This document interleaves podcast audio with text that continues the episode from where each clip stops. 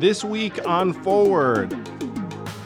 Here we are. We, we have a new virus. We don't know what causes it. We don't know much about it. We don't know how to treat it. We don't even really know how to diagnose it. We don't have any of those problems. When we talk about schizophrenia, depression, bipolar illness, uh, we know how to we know how to diagnose these illnesses and we know how to treat them. It's the execution. How do you get the things that people need to them when they need it in the right way? I think the reason we do is we confuse illness and identity. And it's an easy mistake to make, as I write about in the book. You know, these are people who have made that mistake for themselves. They may think that schizophrenia is who they are. And what we're doing here when we allow someone to stay under the bridge is we're listening to their illness and not paying attention to their identity.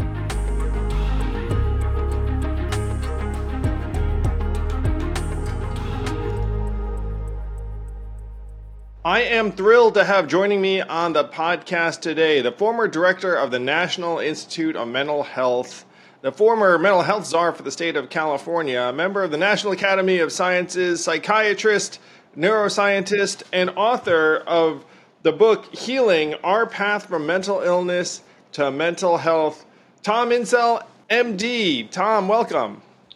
Thank you, Andrew. What a pleasure to be here. I was going to wear my math hat this morning, decided I'd leave it off just because it's kind of dated, but um, delighted to be sitting down with you and having this conversation.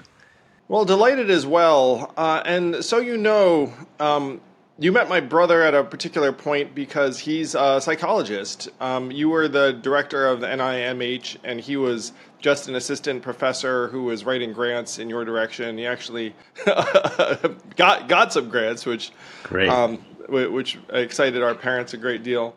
But uh, tell people a little bit. I think people mostly vaguely know what the National Institute of Mental Health is. Um, you were essentially the Surgeon General for the mental health of the country for, gosh, over a decade. Uh, yeah, usually people would say the Tony Fauci of mental health because it's the parallel position. That, so the uh, Tony and 26 others of us uh, are institute directors within the vast thing called the National Institutes of Health.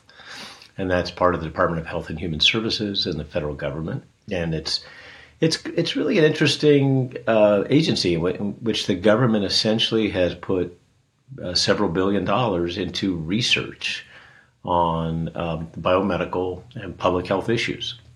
So the Institute of uh, National Institute of Mental Health was the government's investment in in science to understand more about everything from the most basic aspects of mental illness, like how does the brain work and what are the genetics of these disorders and where in the brain can you see the impact, to um, how do you develop diagnostics and therapeutics and even tracking um, the epidemiology and you know how common are these and where do they occur and all of that stuff. So it's um, for now what 75 years. Um, it's been the um, really the flagship in the United States for understanding mental illness. What it doesn't do, it used to do until 1991, I guess, is it was also involved with the service delivery system. Uh, so it, it was the National Institute of Mental Health that led the community mental health movement of the 1960s and 70s under President Kennedy and then Johnson and, and thereafter. But uh, that was split off. There's another agency in the federal government called SAMHSA, Substance Abuse Mental Health Services Agency, that's responsible for the services side of delivering care um, and provides money to all the states to do much of that. So, this book is a passion project of yours, and I love it so much because uh, imagine the guy who is running uh, Point for Science on Mental Health, and you tell this very jarring story, but it's very personal, where you're uh, doing a talk and you're talking about the science of mental health, and then a dad stands up and is like, hey, um, the house is on fire because he has a child who's suffering from schizophrenia or an acute mental illness, and you're here talking about the chemistry of the paint. And I, I thought that that was such uh, like uh, an honest uh, depiction of, and then you know you you um, like are are um, now uh, very open about the fact that what's motivating you is look, we know some of the things that are working and not working in mental health uh, and and yet we're suffering at an epic level. That parent um, your book is filled with very personal stories about people who are suffering from mental health issues, and a lot of them don't have happy endings too. That's that's another thing that um, you know I, I, I, thought was very very honest.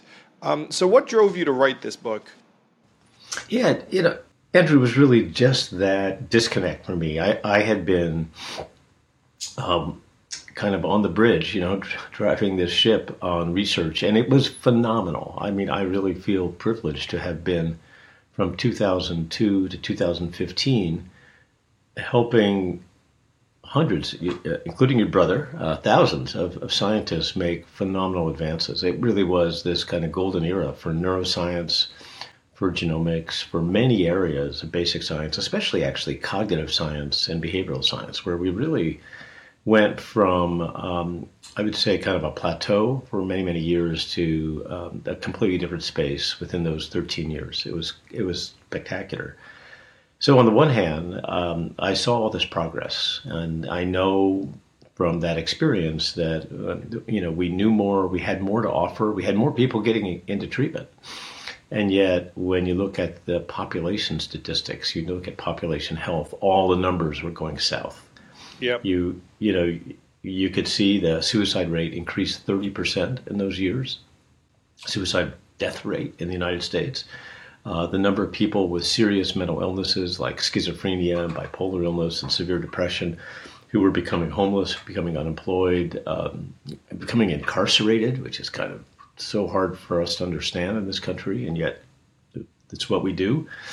Uh, all that was getting so much worse. So I couldn't really I it was like a tale of two cities. I couldn't put them together. I couldn't figure out like how how is it that so much of our progress in science has failed to move the needle in public health? What are we doing wrong here? Oh, how I mean, literally, how have we failed? Because it was failure, and it was our inability to deliver on what we know which is very different than the problem in much of medicine where we don't know what we need to do. Here we actually had good things to offer. People don't often understand that, but for virtually every mental disorder, we have treatments that work. If you get them in the right way at the right time and it's the right treatment for you, you'll do really well.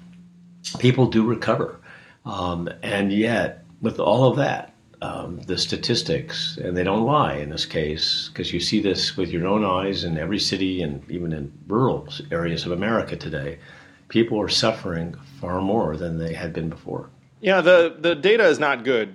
Uh, and you referenced suicides, which I think most people are familiar with, anxiety, depression, um, all going up. Uh, it sounds like you're looking at a time period that's beyond the kind of recent, what they call like the young person epidemic, though that there are a lot of folks who think that uh, it's more pronounced among uh, the younger generation, perhaps because of social media and uh, and, and, other forces. Um, so there, there's a press conference you relate early in the book, and you talk about. Uh, so someone says, "Hey, uh, the mental health system in America is broken," and there are a lot of people that say that. Uh, in different contexts in the book. It's like, oh, the, the mental health system in America is broken. And then someone, uh, I believe it was the then Surgeon General, corrects and says, um, you're wrong because America doesn't actually have a national mental health system.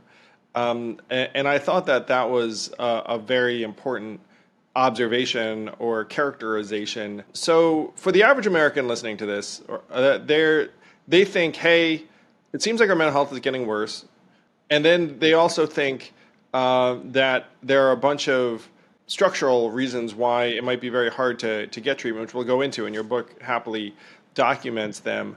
Um, but first, is there actually a national mental health system?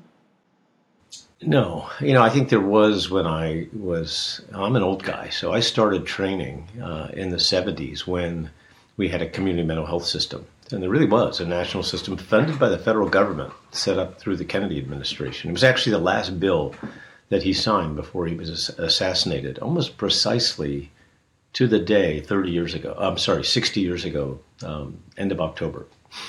Uh, and when he signed the bill, uh, he made this famous statement uh, just outside the Oval Office where he was doing his uh, signing ceremony. He said, You know, um, we're in a new era. And with what we know today, uh, we can do so much better. He said that people with mental illness uh, must no longer be alien to our affections or apart from our communities. And he laid out this beautiful vision uh, that we would build a national mental health care system um, funded by the federal government, that every community would have a clinic um, where people would be able to get the new medications because we just had the first antipsychotics. Um, they would be able to leave the state hospitals where many, on average, people had stayed for a decade. So it was a really long length of stay. It's hard to believe. Uh, there were 600,000 people like that in the United States at that time, and his vision was that they would be in uh, these community clinics where there would be wraparound services and they would be able to thrive and recover. Um, that so we did have a national mental health system when I started my career, and I do think we actually did better for people at that point. Uh, but that ended in 1980. Well, actually, to be fair, it never really got built out fully. Uh, the vision was there. I don't think the implementation was. We screwed up, as we often do in America. We screwed up on the execution. So what what ended up happening was that uh, people left the state hospitals. State hospitals closed. We have 95% fewer beds in state hospitals today than we did when I started my career 50 years ago. But um, we didn't really provide the community supports, and we didn't have um, all of the services that people needed uh, to be able to thrive outside of an institution. Hence, homelessness, incarceration. We sort of what I call in the book, we, we went into not just deinstitutionalization, but trans-institutionalization. We move people from a state hospital system to jails and prisons. And, and, and the criminal justice system is, is, to the extent that there is a national mental health system today, it's, it's a state-run and locally run jail and prison system. And I, you know, obviously we don't do that for diabetes, we don't do it for hypertension, we don't do it for asthma. But in the case of mental illness, um, it's become a criminal criminal justice issue, not a. It's no longer so much a healthcare issue. Yeah, there's a graph in the book that uh, very vividly shows uh, the decline of state mental hospitals and then the massive construction of prisons and jails, right. uh, and right. it's almost one to one. It's wild. Um, so, how many mentally ill people do you think are behind bars as we're having this conversation, roughly? Yeah, the number that we usually look at, according to Treatment Advocacy Center, who looked at this, is about 345,000 people every night are in a jail or a prison uh, because they have a serious mental illness. And they've done something which is part of their illness. Um, so these aren't essentially, I mean, they, they may have done criminal activity, but they're the kind of people who, in the early part of my career, would have ended up in a hospital, um, sure. where they'd be treated, not behind bars where um, they would really often just languish. I mean, to be fair, I you know this isn't. It's not like sheriffs and, and prison wardens are looking to do this. This isn't what they want to be doing either. No, no, it's just it's fallen to them. Uh, I talk about this in the book. You know, I walked around uh, the San Francisco jail. I live in the Bay Area, and uh, I took a day when I was working on the book uh, to spend in that jail, and and it, and it was just it just blew my mind that there was. I think I tell the story. I walked around with a nurse who was handing out medication at every cell and she had a medication cart exactly like what we used to use in the hospital, going from you know room to room and handing out whatever medication was on the chart. That's what they do in jails today, um, and um, and the numbers are really are really disturbing when you look at uh, how long people stay in jails because and by the way often these are not people who have necessarily committed a crime. You know, they're waiting to be adjudicated often, so they could be there for months. Because if you're a person with a psychotic illness, um, you're probably not going to be the first one to be processed, and and the numbers are really stunning. It's not only that they stay longer, but they stay they come more often. They have a much more frequent rate of being processed through the the jail system. So it literally has become the default mental health care system for this 14 million people who have serious mental illness. Uh, it's an exceptional thing. There's, I don't know of any other country that does that. Um, it's incredibly expensive. It's not what anybody wants, and yet it's where we've ended up because we don't have the capacity to do this in a way that where they're no longer alien to our affections, they're no longer part of our communities.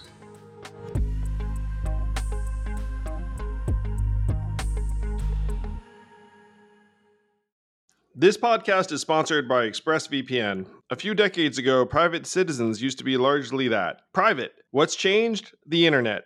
Think about everything you've browsed, searched for, watched, or tweeted. Now imagine all that data being crawled through, collected, and aggregated by third parties into a permanent public record your record. Having your private life exposed for others to see was once something only celebrities worried about. But in an era where everyone is online, everyone is a public figure. To keep my data private when I go online, I turn to ExpressVPN. Do you know there are hundreds of data brokers out there whose sole business is to buy and sell our data? The worst part is you don't know what they're doing, you don't get to have your say. That's why I use ExpressVPN. Just hit one button and then your internet connection gets rerouted through an encrypted server. No one can see your IP address. You're completely in your own private internet. Every time I turn ExpressVPN on, I'm given a random IP address shared by other ExpressVPN customers. That makes it harder for third parties to track me and harvest my data. No matter what device you're on, you just hit one button and you get your own protected connection. So if like me you believe that your data is your business, secure yourself with the number one rated VPN on the market. Visit expressvpn.com slash yang and get three extra months for free. That's E-X-P-R-E-S-S vpn.com slash yang. Go to expressvpn.com slash yang to learn more.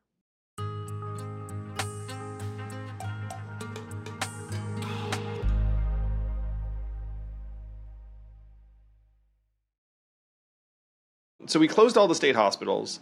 And then if I have uh, a friend or relative or child uh, who is experiencing mental health issues, uh, then it's very, very hard to get them into treatment. Um, oftentimes, they don't want treatment. You can't commit someone else to treatment. If you do try and bring them to treatment, there might not be a bed available for them because uh, certainly these state hospitals don't have beds. You do describe in the book where there are beds available, um, in private facilities, but often they're uncovered uh, because if someone doesn't have health insurance, then they don't get that. Uh, even if you do have health insurance, they cover you a finite number of days, and then they uh, they're like, "And you're out of here," and then be like, "Out to where?" And then um, people are like, "Don't know," and and then in some cases, if you have money, maybe they bring you to some uh, other facility. Uh, that's uh, paid for out, out of pocket. There are heartbreaking stories of families going broke, trying to fund their child's treatment, um, whatnot. Sometimes that treatment's not effective. So, like if you go into the the system, it ends up being this uh, broken, uncovered, under resourced hodgepodge, um, and you're you're not sure. Uh, and uh, and so a lot of people slip through the cracks, and then they wind up um, in our criminal justice system, or in some cases homeless. So so that's the the thing that I think most Americans believe uh, to be true? Like, how much of, of that description, some of that description is drawn from your book, but how, how much of that description is um, is the the reality? Yeah, I think it's pretty close, and and of course it depends uh, where you come in to the system and what resources you have. There are people who can pay for private care at a very nice facility and get reasonably good care, but that's the one percent uh, most of us aren't going to be in that situation. And even those places, there could be a, a long waiting list to get in. I mean, we just don't have the capacity. We have to rebuild that. And I wouldn't want anybody listening to think that the book is only about how crappy the situation is, because it is pretty, you know, it's pretty dire. But actually, most of the book's about solutions, because I'm, you know, I actually am really optimistic that these are all problems everything you just mentioned, Andrew, we can actually we can fix that. These are not insolvable or even that difficult of problems to fix. And kind of what one of the things that drew me to, to write the book was to realize, wait a second, like this is I was working on this at uh, very beginning of COVID, and I thought, wait, I mean, like here we are, we we have a new virus, we don't know what causes it, we don't know much about it, we don't know how to treat it, we don't even really know how to diagnose it. Uh, we don't have any of those problems. When we talk about schizophrenia, depression, bipolar illness, uh, we know how to we know how to diagnose these illnesses and we know how to treat them. And and the real issue is uh, kind of again, like I said before, it's the execution. How do you get the things that people need to them when they need it in the right way? Um, it's not easy always, but uh, it's not an impossible problem to solve. And so, but I'm I, am actually pretty optimistic that uh, we're we're turning the corner on a lot of those issues that you just described, uh, and some of them are going to be hard, but technology helps us a ton. Um, it democratizes care. It allows us to do things much more efficiently. It's all kinds of ways in which it improves access. It also allows us to measure objectively. AI is going to be transformative for this field, and it's going to allow us to improve quality of care by getting better measurement, which has been a huge, huge problem. Um, medications, you know, are important, and they're a big part of this. But what I talk a lot about in the book is that it's not enough. Uh, medications may be necessary but not sufficient for what we really need, which isn't just reducing symptoms, but helping people recover, helping them to get the housing, the work support, the family support, all the things that they're going to need if they're going to thrive. And they do. You know, you give them those things, they do thrive. And, and we have to, we really have to remember that, that um, the goal here is recovery and people do recover and we know how to help them but what we don't know is um, how to get that at scale. Well, I agree. Your book is very, very solutions oriented, solutions packed, uh, and uh, I, learned a lot. Um, so uh, let's talk about what works. And, and, here's some of the heartening things where you dig and say, let's say someone's suffering from depression, which I, I think is the most widespread. Um, there are things that work. Uh, you talked about medications, uh, some of them uh, work uh, on a lot of people. Uh, maybe they have to try different things. Um, you uh, make a case for cognitive behavioral therapy, which is something that uh, I'm a huge fan of, um, and it works. Uh, now, it, now it, it, turns out that um, a relatively low proportion of the people that would benefit from getting cognitive behavioral therapy actually receive it, um, which is un- un- unfortunate. Um, but we know that it's effective in a very significant uh, number of cases. One thing that that's where I've, technology. Sorry, but that's that's a place where technology can help. The fact that um, you can make this available to far more people online than we can brick and mortar. Yeah, so that's super exciting. There was one thing that blew my mind, which was fun, um, which was that uh, that there's uh, magnetic stimulation um, that actually has been proven to help ease depression in a number of people and um, you to have a case study where a woman's like what? and then does some does some yeah, transcranial yeah. magnetic stimulation it's like oh my gosh that actually does make me feel something uh, you know uh, a little bit better. So there's there are things that work. Um, un- unfortunately not enough people are getting them for a variety of reasons. Yeah so what i i talk a lot in the book about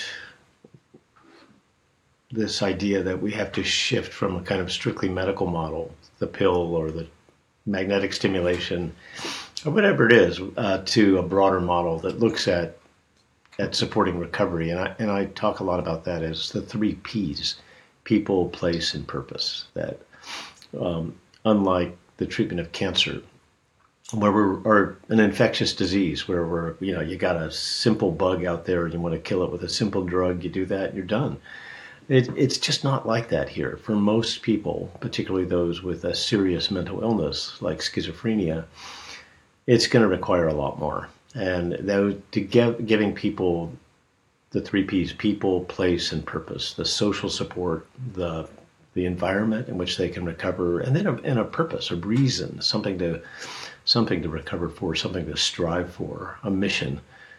Um, we don't have to do that in most of medicine but we do have to do that here. And, and I think when I wrote the book, and I was so focused on this, um, I left out a P. I, I didn't really understand it until later. And that was payment.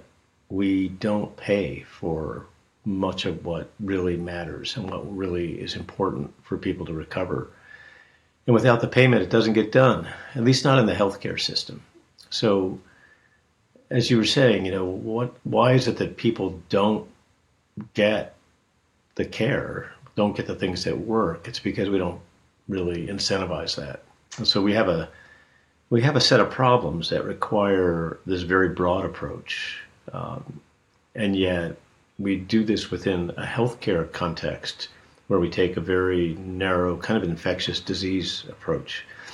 Um, and even in the world that I come, come from, which is the world of science and research, so much of our research was in search of that the next penicillin for schizophrenia, that, that magic bullet that was going to make all the difference. I don't know that that's really ever going to happen, but I do know that if we get away from that magic bullet kind of thinking and say, we're going to make sure that Mr. Jones has a, has the social support he needs, he has the environment he needs, and he has the help with work, getting back to work, um, that he'll be able to recover. Uh, and he's obviously going to need to be on medication most of the time. So all of that is actually possible if we start to pay for it. Um, and you know the the irony of all this is that it's not very expensive. Uh, the things that I write about in the book are like the clubhouse. You know, New York has a wonderful clubhouse called Fountain House. Yeah, it's a great org. For 75 years, people have been uh, helped with helping each other. I, to be really clear, it's about people helping each other to recover, and and it works. It really matters, um, and uh, you can replicate that all across the country. Um, that's not a very expensive operation, um, and yet it does the work that re- greatly reduces rehospitalization, emergency room visits, all that stuff. The other amazing thing that's sort of happened since the book was written, um, and I, I love to think that the book helped in this, um, is that we have, as a nation, decided to recreate a national mental, mental health care system, the first time since 1963. So, uh, the Bipartisan Safer Communities Act of last year decided that uh, we're in a national crisis in terms of mental health. The White House says that, the Surgeon General says that. We have to do something. And so they took a model called the, oh, it's a terrible name, the Certified Community Behavioral Health Centers, or CCBHCs, uh, which were already going in a few states as a pilot program. And they said, this is fantastic. This really works. We have now the initial data. Um, and these are these are centers that provide the three P's. They, they provide for uh, all the things that we need, we know people need to recover whole person care, irrespective of age, geography, ability to pay, or diagnosis. As long as people have either substance use disorder or a serious mental illness, they're in. They get care here, and they get care that's completely wraparound. It's all the things that they're going to need. It's not just medication. And we're going to we're going to fund that. We're going to fund that across the country. We're going to put eight and a half billion dollars into that, and we're going to make sure um, that we do this in a way that really begins to bend the curve for um, this population, which has ended up incarcerated instead of in the healthcare system. So once again, these folks are no longer going to be alien to our affections. We'll see.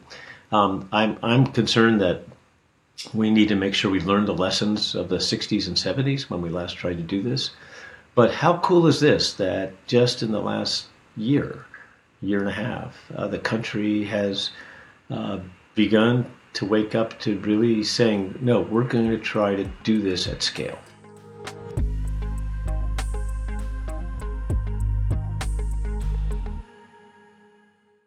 This podcast is sponsored by Helix Sleep. I've always been a mattress guy because I figured if I'm going to do something for up to eight hours, maybe I should do it right.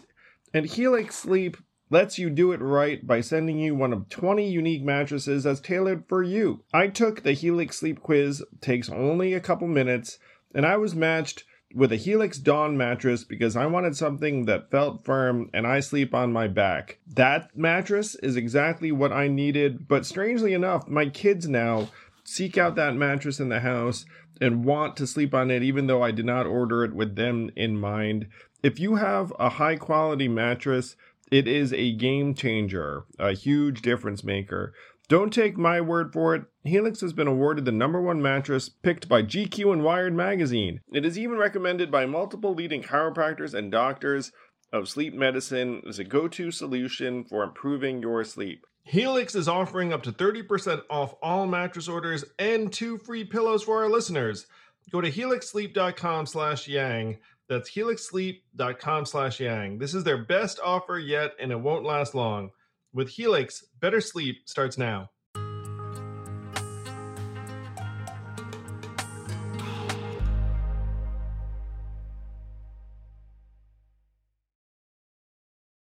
Yeah, their book is very wise, um, and, and it, it, talks about the whole patient approach. Uh, it does have uh, the three P's: people, place, and purpose, and it goes into things that have been constructive. That when and what's good too is you're honest. You're like initially you were like that works, and then you're like yeah, it does work. So it, it's things like um, supportive grandmas uh, where they're they're yeah. like reaching out to the to friendship folks. bench. Yeah, that's right. Yeah, the friendship bench. I was like that works. Um, I mean, you know, but then you think, oh yeah, that would work because it's just human. You know, like you have people reaching out to you, um, you have nurses taking over care in a particular way, and then that that uh, works wonders. And you're like, huh, like that doesn't seem that hard. Um, so you, there, so there are a bunch of things that are kind of obvious and human. Uh, you know, and, and you talk about how the treatment is a small fraction of uh, the the problem, um, even though even that's not you know happening all the time, obviously, uh, and that there are all of these things around the patient, the environment, uh, like, you know, like the the uh, their ability to feel like there's a reason to wake up in the morning, you know, and, and, like get out and do things, you know. And, and, when you think about it, it's like, oh, that seems pretty obvious, but uh, but then that's not the way our sick care system approaches things. Like you, you say they go in and be like, oh, you you got acute symptoms. Let me try and zap those symptoms, and then you, like put them back into whatever the heck environment and hope for the best. And uh, and shockers, it's not very effective. Yeah, I was at a meeting yesterday where somebody said, when I said we don't have a mental health care system, he said, Of course we have a system. We have exactly a system. And it's not broken. He said it works exactly the way it was set up to work, which is to be totally dysfunctional. It's actually, you know, it's just it's incentivizing all the wrong things. And yep. um, and I think that's that's right. I think we could fix this simply by starting to move the money towards what the things we want. So um, you mentioned that I served as a mental health czar in California, and um, I didn't get very much done. That was in 2019, but my God, what's happened since then here is just stunning, and it's a story that I don't think most people would know. Um, we have a governor who uh, cares deeply about these issues, and I'm not. I don't work for him, so I don't have to say any of this but he's become pretty unpopular with parts of the advocacy movement because he's um, demanding accountability and he's demanding that we close that gap that I started with the gap between what we know and what we do because you know he's just so fed up with the fact that in spite of spending so much money in California on mental health issues we have more homeless people more people with untreated mental illness more people getting incarcerated and so he's basically said enough already. And we've done a bunch of things here, which I think are are first in the nation and are pretty extraordinary. So we revamped our Medicaid system. Medicaid is the health insurance, the public health insurance for people um, who can't afford private insurance. So it's it's um, the major payer for mental health care in across the country and, uh, and certainly within California we we've gotten a waiver uh, for how we use the Medicaid money. So we have today the ability for a Medicaid provider in our state to write a to do all three P's. Um, if I'm a Medicaid provider, I can write a prescription for food. I can write a prescription for um, to you know help somebody with their loneliness. I can write a prescription for rent. Uh, how amazing is that? So um, the people, place, and purpose idea has now become not directly, but but all of those things are really within the purview of what Medicaid can do for the first time. Pretty stunning. The other thing you mentioned this before, Andrew, and it, it's often not clear to people who aren't directly involved in this field. But if you have a loved one with severe mental illness, they're not looking for care often. Uh, they don't. May, they may not even think that they're sick. They may deny being ill, and that's such a huge challenge because it throws you into this problem that I write about in the book of involuntary treatment. And, uh, you know, in America, we don't like to talk about this, but uh, for someone who has dementia uh, or sometimes for young children who are too young to be able to choose that they actually need to have blood drawn to get a diagnosis, or or for someone with psychosis who says, "Look, um, yeah, I'm I'm telling you, there really are aliens who are tracking my brainwaves, and you just can't hear them, but I can, and so I'm right and you're wrong." Um, those are people who may need to be treated um, in spite of their wishes, and we've been very loath to do that. Um, and it's one of the reasons why in California we have so many people living under bridges and eating out of dumpsters, because we don't want to we don't want to confront them and say, "Look, you're sick, and you need to be." The compassionate thing here is to help you, even though you may not want the help. What we're doing is allowing people to die with their rights on. And the governor has finally said, maybe that's not the most compassionate thing. Maybe we need to actually mandate treatment. And we also need to mandate that the counties provide the treatment for people who may not be knocking on their door, but who are living under their bridges. I, I yeah, I, I, I think it's I don't think it's compassionate just to let someone die under the bridge. Uh, you know, I don't think it's compassionate to be uh, stepping over people who are clearly in in need of help, as is happening in a, a lot of places. Uh, I think it's just, um, I mean, you describe as a reluctance to confront. Um, there are various failures, really, uh, institutional failures, uh, and then people suffer as a result, including people who could use um, some help. Uh, and your book really makes a very powerful case. Like, look, we don't allow this for diabetes or any other type of illness. Like, what the heck? Uh, you know, why are we treating this so differently? Yeah, I think I think the reason we do is we confuse illness and identity, and it's an easy mistake to make, as I write about in the book. You know, these are people who have made that mistake for themselves. They may think that schizophrenia is who they are, and what we're doing here when we allow someone to stay under the bridge is we're listening to their illness and not paying attention to their wow. identity. And yeah. you know, and maybe only two percent of that person is the part that's going to recover it's it, but but it's still that two percent that you've got to focus on the the part of that person that is not ill, and it's interesting. I mean, for the people who do this um, and who spend the time um, trying to help those under a bridge someplace, and here where I live in the Bay Area, we have thousands and thousands of people in this situation. Um, what you learn is they don't really want to be living this way. This isn't a choice. This isn't what they want to do. They're frightened um, and they're frightened because of the voices, and and they're frightened to go someplace where they won't, they don't know what's going to happen to them, uh, and so it's it, it's it's kind of unthinkable that we have allowed their illness to become the part of them that we are listening to instead of wow. understanding that there's a person behind that illness who's ultimately going to triumph if they get the right care but who um, just doesn't have the strength to do it by themselves. And so it does come down to compassion and thinking about uh, what is the most compassionate issue. But it, I bring this up, and I think it's important to talk about it in the book because even though you know in this conversation we're focused on mental illness, pretty quickly you realize, wow, this is at the center of so many other things. This is so many. This is at the center of homelessness, of crowding of the jails, of problems in schools, of just a huge number of issues. I was with some folks yesterday from the child welfare system. Just stunning how you know 35% of the kids in the child welfare system are not going to graduate from high school. Oh, no. Why is that? A lot of them yeah. have untreated mental illness that just don't end up getting the services they need.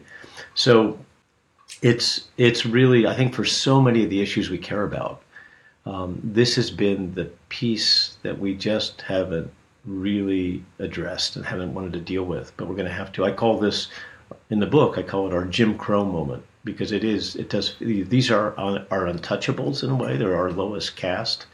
They've been neglected entirely, and yet um, it's it's not who we are, or maybe it is who we are, but it's not who we want to be. And I think it's you know what I'm arguing is that um, we could redefine the nation over how we help those who are suffering the most and who uh, have the greatest needs.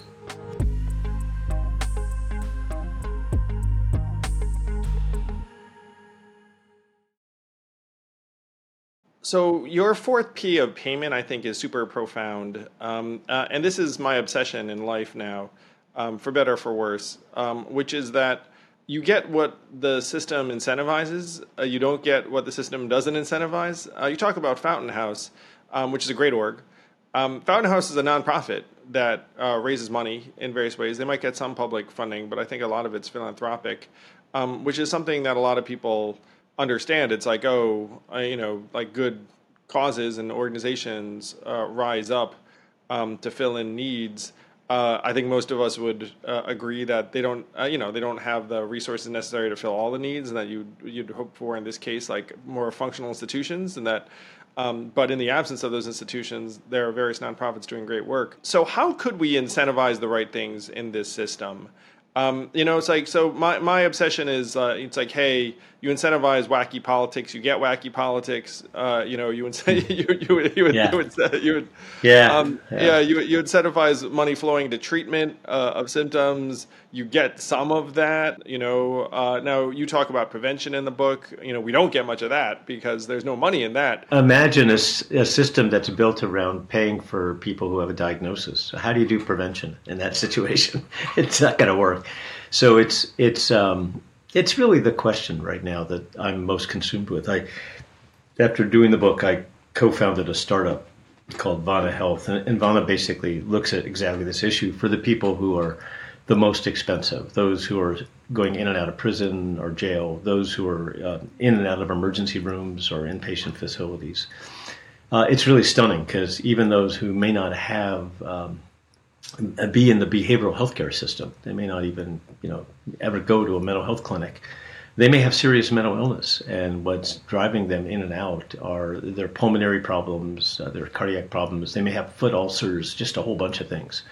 Uh, on the medical side, they're the, among the most expensive medical patients, and that was my aha moment because I thought, holy moly, we can actually save a lot of money if we just provide them the three P's. If we provide them decent uh, care, not just health care, but decent care, uh, we can keep them uh, from ending up in the emergency room uh, every other week. And it works. It's just stunning. So, this is a, a way in which you actually spend far less money and you get much better results. Fountain House is a brilliant example of that. I think um, and full disclosure, I'm on the board. It's a you know place I care deeply about. But the numbers we have say that uh, a year within Fountain House is less expensive than two weeks in the hospital. So sure, you know, I believe that there are ways to do because we all know what two weeks in hospital might cost. That's right, or even you know a, a typical ER visit could be five thousand dollars or more.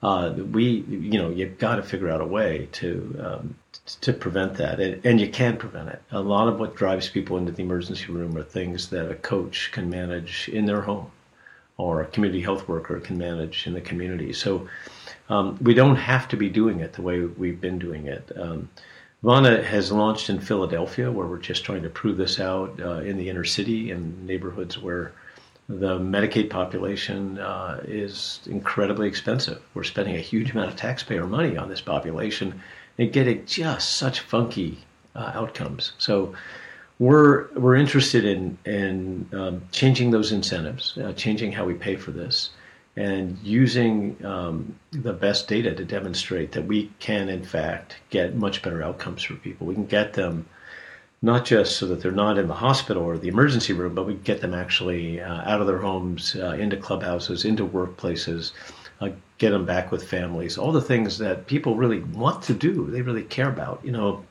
I mentioned this in the book that if you talk to people with schizophrenia, 70 some percent of them want to be working, 10% of them work.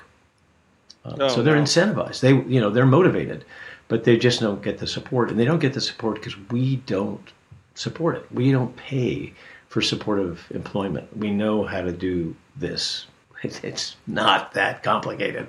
We've had the, the evidence base for this since the 1980s, uh, and yet uh, it's not something that we've been paying for because it doesn't really fit into the healthcare model in the way that we would do it with an infectious disease.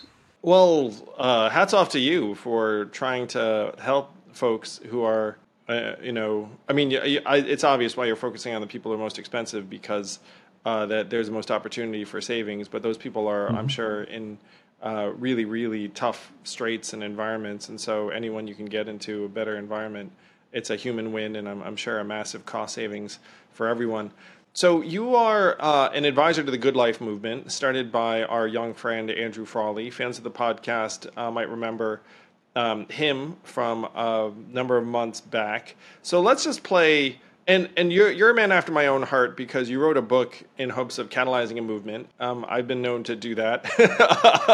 so, so, you you so yeah. so you so you you wrote uh, this excellent book thinking, hey guys, look, we actually know what would work. We just need to drive things in that direction. You're now working on the solution yourself, trying to channel um, more uh, market incentives towards helping people in need. So let's say, hypothetically, um, you were not just the mental health czar for California, uh, but the mental health czar for the entire country, and you have a veritable magic wand. Uh, you have all members of Congress together, you have all, all the agencies together. You'd be like, okay, guys, um, uh, these are going to be my final acts as yeah. as um, what would be on that that bill uh, and and I, I, and I hate to talk about things in terms of legislation because you know a lot of the things you talk about in the book it's like aren't necessarily like yeah I can legislate this thing, um, but uh, but you do have a whole host of um, big ideas that do feed into policy, which is natural given uh, where where you've been. So what are like the the end uh, for? So let's even imagine it within the context of the Good Life movement. So the Good Life movement becomes this uh, thriving, popular wave where everyone's like, yeah, like we want a system that actually is going to make us uh, mentally healthier and our kids uh, more optimistic about the future. And then the good life movement and you um, are able to do whatever the heck you want. Like what what yeah. what does that list look list look like? Yeah, so I think it takes us in a little different conversation than the one we've been having. You, we've been really talking about yeah, how do you fix this complete, completely broken world that we're in for people who have schizophrenia. You know, the list that I would start to put together moves way upstream from that. And says, I like it. Uh, I'm into it. Let's go. Yeah, I mean, you know, okay. maybe you'd have something like everyone uh, getting out of poverty. ah, so now we're getting yeah. So that's exactly where I was going. So I think you want to think about yeah, you want to think about not just universal basic income, but you want to think about things like the Nurse Family Partnership. This was a program set up again. NIMH did this 50 years ago. Set up a, this this program originally in Elmira, New York, and then it went to several other parts of the uh, country to prove it out. Um, but it's the idea that uh, when uh, people get when women get pregnant, particularly uh, women in marginalized communities, they have the support. They have a nurse. They have somebody, a coach, who works with them through the pregnancy uh, and and through the first year of um, being a mom, so that they get the resources they need, they get the support they need. If they get depressed, they get the treatment. Um, the evidence from this, it's like the evidence for universal pre-K. Um, this is more effective in the long term than any of our treatments wow. in terms of getting really remarkable reductions in substance use disorder, involvement with criminal justice system, uh, likelihood to be on Medicaid. I mean, just it's, it's, these are just very, very impactful programs that we have yet to scale because we've yet to fund them. Actually, to be fair, the Obama administration committed to taking that to scale, but they never really got it done in the right way. So it's um, there's a whole bunch of areas there. I think we want to think a lot more about how we, and we're doing this in California, how we make schools um, the center of gravity for a lot of what we can do in the mental health space, uh, teaching kids resilience. Uh, I like the term future proofing. There's a whole movement called uh, social emotional learning in school, which has become politicized and weaponized, and it's not really the right language. But what it does is exactly what we want to be able to do. Is in the same way that we used to teach kids about their physical health, teaching them the basics of their mental health, like how do you label emotions. You kind of, you know, we like to say you name it to tame it. How do you manage your emotions? How do you help? Uh, what do you do when you can't sleep? Um, all these things that are, you know, they're not fuzzy. They're really like mental hygiene, and yet, yeah, mental hygiene, but in a way that is um, is is fully uh, adaptive and, and effective. In Australia, they put together for every middle school kid in, the, in New South Wales as part of this program called Future Proofing, where they have an app on their phone, they have a wearable. Uh, they learned how to journal and to you know use their app to sort of manage their own emotional states. There are some digital therapeutics in there they can use if they want. There's a whole series of things that we can now do for a generation that essentially lives in the in a digital world in a very different eh, often unfortunately a two-dimensional world which is not great but it's where they are. And i think we need to manage that. We also need to think about and this is something i'm really passionate about right now is there a way that social media which has been so much the cause i think of problems that we're dealing with uh, for youth how could we could we turn that into the solution? Uh, are there ways to meet kids where they are. Uh, maybe that's on Discord. Maybe that's in Roblox. I don't know. You know where the best platforms are going to be. But there are some that are beginning to do this. Um, you know, I just saw this program with Minecraft for kids who are um, grieving because of a loss of a parent. Are there ways to take the kinds of highly addictive and engaging um, platforms that you know, kids are on today and use those to really give kids the skills they need to be successful in the, in the 21st century, that sort of brain health skills. I think we ought to be thinking about that. And we also ought to be thinking about how we uh, reduce the toxicity in some of these systems the, in the same way. Part of why we failed uh, in mental health with so much to offer isn't that um, people don't have access to things, it's that we don't, they don't engage and that's where uh, I've gotten so interested in technology because technology, if or whatever else it does, it is incredibly engaging. TikTok is a genius at how to engage your attention. Um, we need to be able to do that. Uh, we need to be able to use those principles to help people get the stuff that helps and help to get the things that allow them to flourish. Uh, we haven't done that, and and yet I think there's a lot of a lot of opportunity there.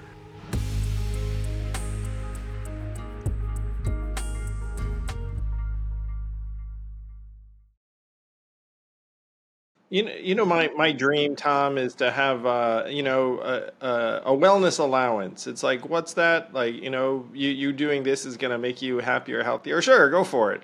you know, you know what yeah. I mean? Like, go ahead, like uh, pay, pay for that um, that hike, workout, yoga studio, uh, mixed martial arts, like whatever the heck it is. like, go go ahead and uh, um, plug in, get some people, place, and purpose going. Uh, you know, and, and then you'd wind up with all sorts of new offerings too, um, because then people would be like, oh, people dig this. Um, right, right now, there are so many things that you kind of want to see in a given community that unfortunately the market is supporting less and less. Uh, I, you know, I, I think about some of the studios in you know small town in upstate New York, and then more and more the kids are staying indoors. The kids are on their phones, and like slowly, like the business dwindles uh, you know, you'd you'd like uh, that business to be more robust because it'd be a win for everyone who shows up uh, every day. I actually think the public good would be well served by that. Uh, you know, it's like my, my dream is to have almost like a, um, and, and, and this is this is actually the dream for me. I think that our um, our economy is going to wind up undervaluing certain things systematically, and a lot of those things are the things we want. Um, and, and, so, uh, putting money into people's hands is one way to get that to be more fully valued. But I think having another dimension, and so my my wellness allowance, like I'm imagining, essentially you get uh, the equivalent of like a, a credit or another currency that you can do whatever you want with. And it's use it or lose it. So it's like, well, I guess I got to use this stuff. yeah. yeah. then if someone, someone takes it, then the, you so, know then you take in a bunch of credits, you redeem it, et cetera, et cetera. Uh, so that's not that complicated. That could, we could do that. Like we could do that today, right?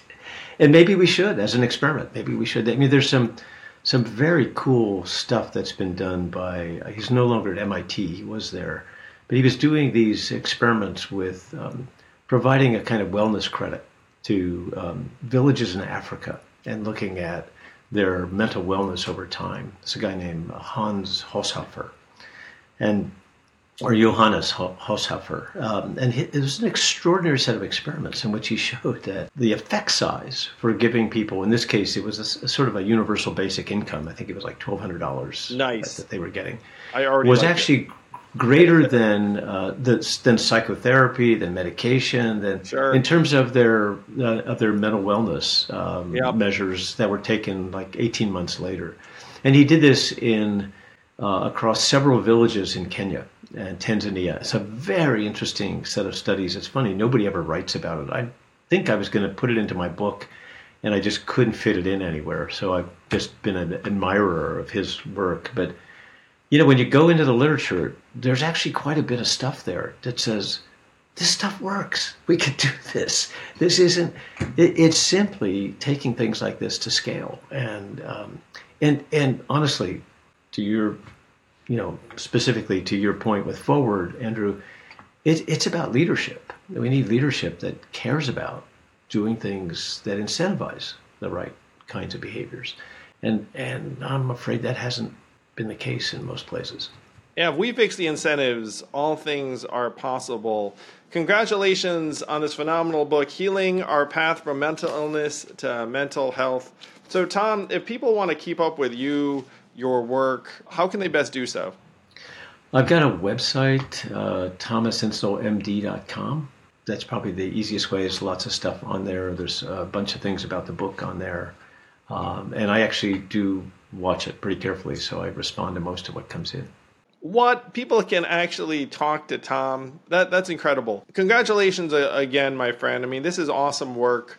Um, uh, I hope that people take your vision to heart uh, because there's so much more we can do. And uh, you're right that there is more and more attention being paid because now it's undeniable. I mean, people are suffering from mental illness in ways big and small. The book says that about 40% of people are getting treatment, which means 60% are not. Um, certainly, if you're listening to this and uh, you think you might need some help, go get some help. I mean, uh, uh, if you have someone in your life who you think could use some help, try and get them some help. There's a lot we can do. Uh, I saw a counselor slash therapist when I was a teenager, thought it was awesome.